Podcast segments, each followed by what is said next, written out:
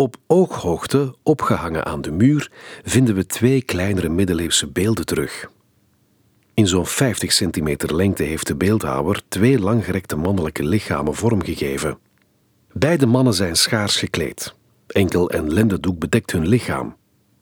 Hun naaktheid wordt hier niet ingezet om je te verleiden of indruk te maken, zoals bij veel andere beelden in deze zaal. De maker benadrukt juist de uitgemergelde lijven en de vele diepe bloedende verwondingen op hun lichaam. De naaktheid nodigt zo uit tot contemplatie. Links hangt Dismas, rechts Gestas. Beide mannen waren moordenaars en ondergingen hetzelfde lot. Na hun marteling werden ze opgehangen aan een houten kruis in de vorm van een T. De houding van de twee gemartelde mannen zal je niet graag zelf aannemen. Hun twee armen hangen over het kruis en dragen het gewicht van hun volledige lichaam. De touwen rond hun polsen zorgen ervoor dat ze niet kunnen vallen. Hun houding drukt fysieke pijn, gevangenschap en vernedering uit. Dismas aan de linkerkant heeft zijn torso naar links gedraaid en slaat zijn rechterbeen over zijn linker. Zijn hoofd laat hij hangen. Zijn mond is licht geopend, waardoor het lijkt of hij op het punt staat iets te zeggen. Door zijn volle haardos en dikke baard zijn de contouren van zijn gelaat minder goed zichtbaar.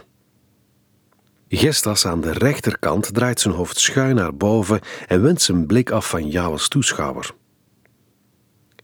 Zijn lichaam is lichtjes naar links gekeerd en zijn rechterbeen houdt hij gebogen achter zijn linkerbeen. Zijn lichaam is volledig uitgestrekt, waardoor de beeldhouwer zijn uitgemergelde ribbenkast extra kon benadrukken. Om deze beeldengroep volledig te kunnen lezen, ontbreekt een prominente figuur in het midden. Dismas en Gestas werden namelijk op hetzelfde moment als Christus gekruisigd. In kunstwerken die de kruisiging voorstellen, zal je hem vaak zien terugkomen aan weerszijden van Christus. Dismas, de figuur links, heeft zich bekeerd aan het kruis en zou Jezus terugzien in het paradijs. Gestas toonde geen berouw.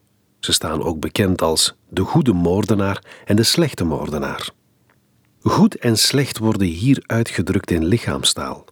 Dismas, die geloofde in de onschuld van Christus en berusting vond in zijn eigen lot, wordt doorgaans met zware baard afgebeeld, zoals hier.